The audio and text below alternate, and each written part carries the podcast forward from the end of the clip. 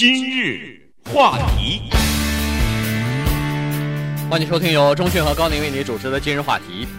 今天开始，加州就正式的可以给这个同性恋发合法的结婚证书了哈。那么通过这个事情呢，人们可能会问，怎么样造就的，或者说怎么样形成的一个人，这个在性倾向方面呢，他喜欢同性而不喜欢异性？这个到底是现在很多人在研究，到底是内在的原因呢，还是在成长的过程当中某一些因素或者是心理上的原因起了一些变化啊？现在没有一个具体的定论，但是呢，人们就这么假设，有很多的人认为说这个是由内在的一些原因所造成的。那么既然这是一个内在的生理上的原因，那么就应该说他生下来就已经决定了他的性倾向了。那如果这样的话，那是不是可以进一步的推论，说这些人在生下来的时候，大概就和其他的人不太一样？嗯，就是说和一些异性恋的人，至少在某些方面是不一样的。如果要是一样的话，那你这个生理上的不同就没有办法解释了。对，所以这个就是回答一个问题哈，到底是天生的还是后天的？也许。都有，不过多年来呢，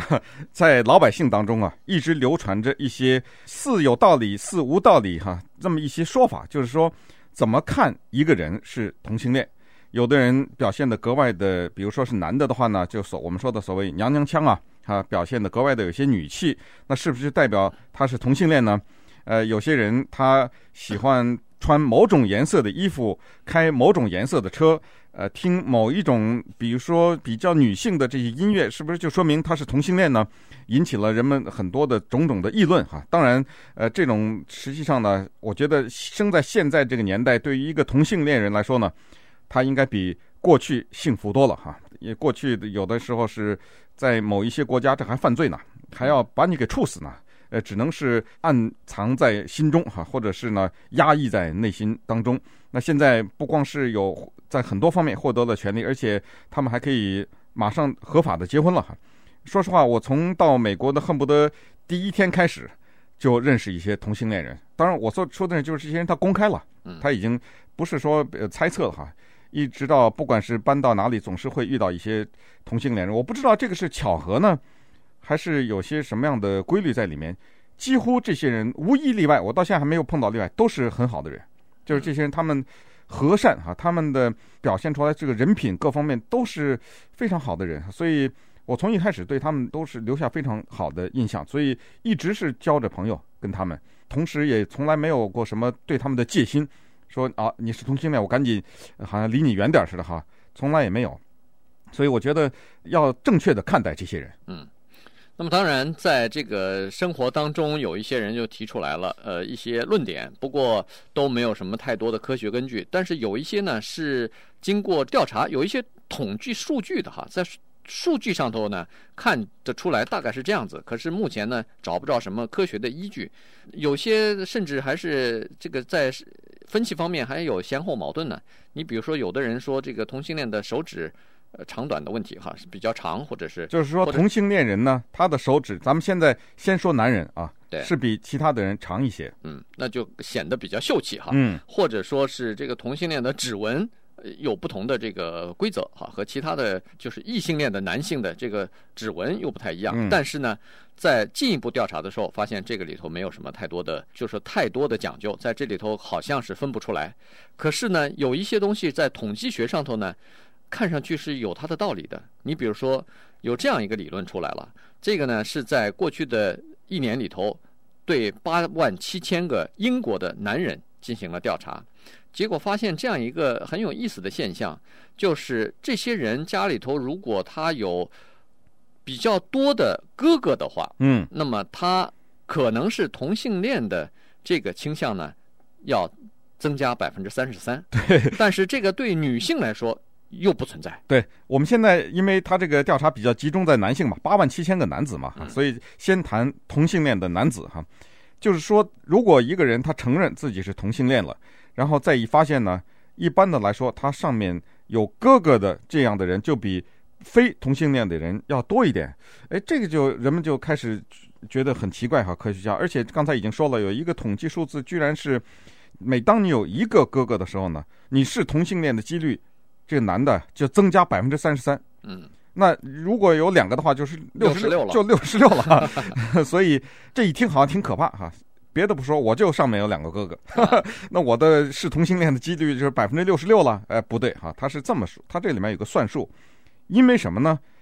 不是所有的男人都是同性恋嘛啊，所以他这个数字是这么说的，在所有的男人里面，是同性恋的男人呢，差不多只有百分之二左右。嗯，所以你那个增加的百分之三十三啊，得经过一次数学的换算，换算以后呢，这个百分之三十三。因为他只是百分之二的男人里面是同性恋，所以这个百分之三十三一换算呢，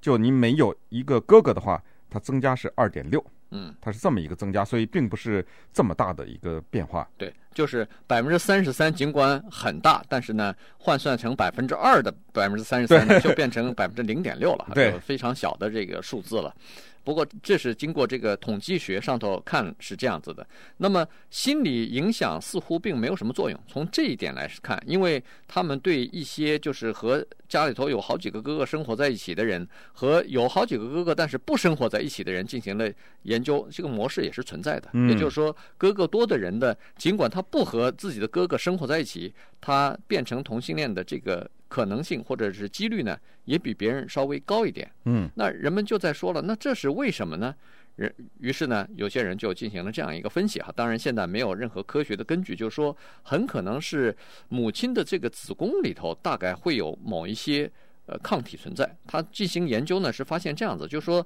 当一个母亲生完一个男孩子的时候呢，他的体内有一某种免疫系统，这个免疫系统生产出来一种抗体。这个抗体呢，是对那个男孩子，就是在生下一个男孩子的时候，这个好像是不利的。对，所以在这种情况之下，如果生了好几个儿子之后，那那个抗体据说就越来越强烈了，越来越浓了。也就是说，那家里如果连续都生儿子的话，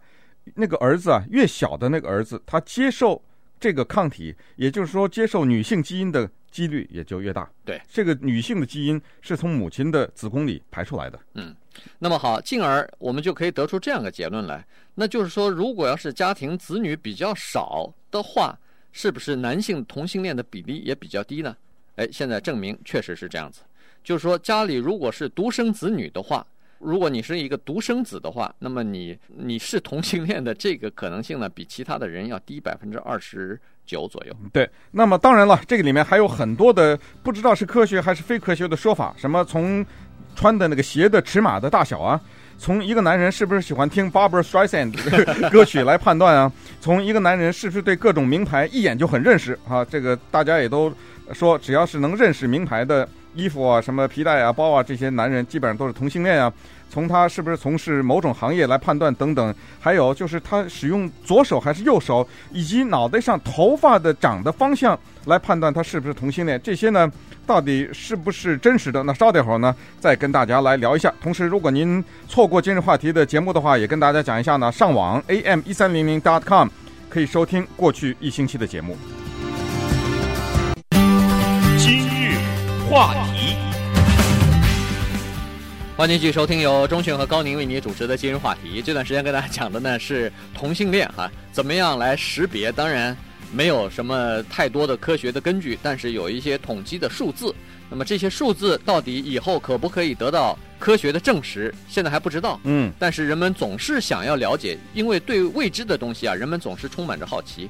都知道，有的人是同性恋，有的是异性恋。但是同性恋跟异性恋除了性倾向方面不同之外，还有哪些不同呢？人们就开始注意这方面的观察哈。结果发现，刚才说了，统计数字显示的是哥哥多的人，男性当中，这个弟弟啊，最小的那个弟弟会是同性恋的这个可能性会比较大。还有一个呢，也很有意思，这个以前没想过，左撇子的人啊，在这个左撇子的人当中呢，我们现在说的是男子啊，哎，男子。嗯这个同性恋的几率也比呃用右手的人要高。对，当然他是这么反着算的哈，他不是说把所有的人都叫来，然后看是不是左撇子，然后再问他是不是同性恋。他是说找到这些人是同性恋，然后发现他们的当中左撇子比较多哈。然后同时他也对两万三千个北美的和欧洲的这个男子和女子进行一些调查。哦，这里把女的也包括进来了哈。他就发现呢。首先先把这个右撇子和左撇子这些人都找到，然后再这个正面的问他们关于他们的性倾向，因为是匿名的，所以他也不用害怕。结果发现呢，居然是左撇子的男性啊，他是同性恋的几率呢增加百分之三十四啊，就是他有可能是。最可怕的是这个，就是如果一个女的她是左撇子的话，她是同性恋的可能性高达百分之九十。嗯，就是比别的比别的 对，对，增它的几率高百分之九十，高百分之。呃，这个这要讲话讲对了哈，不是说是左撇子，他就百分之九十的是，他是他的几率就比别人增加百分之九十。对，所以这个呢，人们又开始进行分析或者是推测了哈，是说有可能这个又是。那出自于这个母亲的呃子宫哈，就是说在怀孕的时候呢，她可能分泌的这个睾丸素不一样，或者是不正常，呃含量不同，所以可能对决定一个人的性倾向起作用。同时，这个睾丸素呢又刺激大脑的某一个组织啊，大概是形成了这个人是使用左手还是使用右手。那当然还有另外一个理论是说，这个胎儿在成长的过程当中。呃，因为睾丸素的分泌的不同呢，它可能在成长过程当中受了一些阻碍或者是影响，比如说母亲在怀孕的时候生病啊等等，所以呃就影响了它这个分泌哈，所以在这种情况之下呢，它可能就产生了使用左手左撇子的倾向就比较多。那么这个呢，据说可能也有一些道理。当然，这两种说法都是有争议的，因为这两种说法的所谓的社会的争议就在这个地方，就是说。根据这两个依据来看呢，那就认为说是同性恋是某种生理上的错误而造成的。对，那当然这个人家是不能接受的哈。那当然，科学家还在进行进一步的调查，还要需要更多的这个统计数字来证实这个东西。那么接下来就是一直流传的关于头发旋转的方向。我们知道，任何一个人，男人女人都一样哈，天生下来呢，这个头发有一个方向，每一个人都是这样。嗯。那多数的人的这个头发的方向呢，是由在脑比较靠后后面的那个旋转哈，那个旋儿我们叫做哈，就是那个旋呢。当然有的人有两个哈，就是那个旋转的方向来决定。那么多数的人呢，是所谓顺时针旋转的。这科学家挺有意思的哈，他们跑到一个同性恋聚集的海边上，拿着望远镜呵呵 看那个同性恋的男人，看了五百个，就是看他们当中的这些人啊。他们的那个头发的旋转的方向，然后又跑到一个同性恋并不集中的一个海滩上去，就是多数的是异性恋的男人哈，去看他们的头发旋转的方向。结果惊奇的发现，在那个同性恋的海滩的那个方向，发现呢，这些同性恋的男子啊，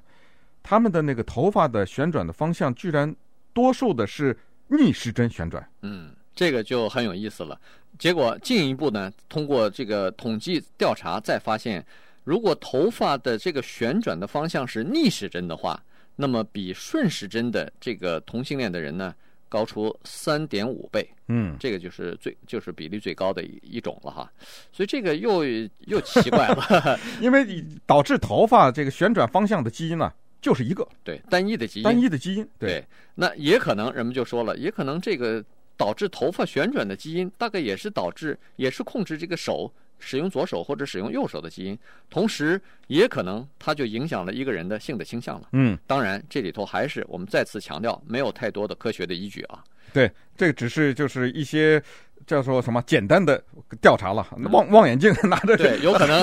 有可能有人非常无聊，在度假的时候刚好到了一个海边，拿着望远镜就开始，因为这个海边刚好是同性恋比较集中的地方，他就一个一个的去，呃，拿着望远镜去无聊的看，结果得出这两个数字，同时他哎好奇心起来，又跑到另外一个海滩再去数，又数出另外一个数字，所以。整个东西呢，就是说，因为望远镜嘛，它是远处的观察，也没有看这个人头发，就是头皮啊各方面这种影响会不会对头旋或者是旋转的方向造成影响，所以呢，这个方面到底是真是假，没人知道。